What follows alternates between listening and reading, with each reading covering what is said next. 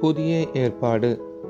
மத்தேயு எழுதின சுவிசேஷம் ஒன்றாம் அதிகாரம். ஆபிரகாமின் குமாரனாகிய தாவீதின் குமாரனான இயேசு கிறிஸ்துவனுடைய வம்ச வரலாறு ஆபிரகாம் ஈசாக்கை பெற்றான். ஈசாக்கு யாக்கோபை பெற்றான். யாக்கோபு யூதாவையும் அவன் சகோதரரையும் பெற்றான். யூதா பாரேசையும் சேராவையும் தாமாரினிடத்தில் பெற்றான். பாரேஸ் எஸ்ரோமை பெற்றான். எஸ்ரோம் ஆராமை பெற்றான். ஆராம் அமினதாபை பெற்றான். அமினதாப் நகசோனை பெற்றான். நகசோன் சல்மோனை பெற்றான். சல்மோன் போவாஸை ராகாபினிடத்தில் பெற்றான். போவாஸ் ஓபேதை ரூத்தினிடத்தில் பெற்றான். ஓபேத் ஈசாயை பெற்றான். ஈசாய் தாவீது ராஜாவை பெற்றான். தாவீது ராஜா உரியாவின் மனைவியாயிருந்தவளிடத்தில் சாலமோனை பெற்றான். சாலமோன் ரகோபியாமை பெற்றான். ரகோபியாம் அபியாவை பெற்றான். அபியா ஆசாவை பெற்றான். ஆசா யோசபாத்தை பெற்றான். யோசபாத் யோராமை பெற்றான். யோராம் உசியாவை பெற்றான்.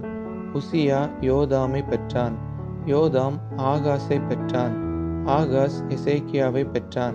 இசைக்கியா மனாசேயை பெற்றான். மனாசே ஆமோனை பெற்றான். ஆமோன் யோசியாவை பெற்றான்.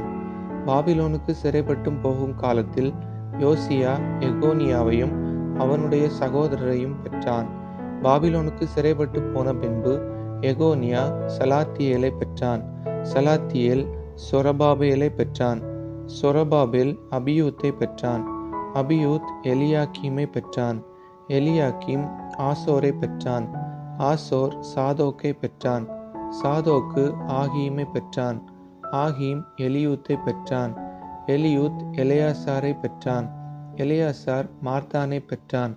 மார்த்தான் யாக்கோபை பெற்றான். யாக்கோபு மரியாளுடைய புருஷனாகிய யோசேப்பை பெற்றான். அவளிடத்தில் கிறிஸ்து எனப்படுகிற இயேசு பிறந்தார். இவ்விதமாய் உண்டான தலைமுறைகள் எல்லாம் ஆபிரகாம் முதல் தாவீது வரைக்கும் பதினாலு தலைமுறைகளும் தாவீது முதல் பாபிலோனுக்கு சிறைப்பட்டு போன காலம் வரைக்கும் பதினாலு தலைமுறைகளும் பாபிலோனுக்கு சிறைப்பட்டு போன காலம் முதல் கிறிஸ்து வரைக்கும் பதினாலு தலைமுறைகளுமாம். இயேசு கிறிஸ்துவனுடைய ஜனனத்தின் விவரமாவது அவருடைய தாயாகிய மரியாள் யோசேப்புக்கு நியமிக்கப்பட்டிருக்கையில் அவர்கள் கூடி வரும் முன்னே அவள் பரிசுத்த ஆவியினாலே கற்பவதியானாள் என்று காணப்பட்டது.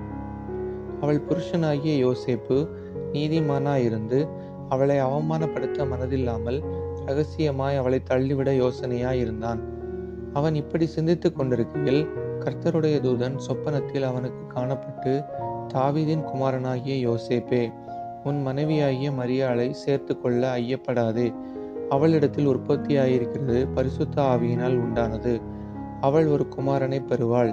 அவருக்கு இயேசு என்று பெயரிடுவாயாக ஏனெனில் அவர் தமது ஜனங்களின் பாவங்களை நீக்கி அவர்களை ரட்சிப்பார் என்றான். தீர்க்கதரிசியின் மூலமாய் கர்த்தராலே உரைக்கப்பட்டது நிறைவேறும்படி இதெல்லாம் நடந்தது. அவன் இதோ ஒரு கன்னியை கற்பவதியாகி ஒரு குமாரனை பெறுவாள். அவருக்கு இம்மானுவேல் என்று பெயரிடுவார்கள் என்று சொன்னான். இம்மானுவேல் என்பதற்கு தேவன் நம்மோடு இருக்கிறார் என்று அர்த்தமாம்.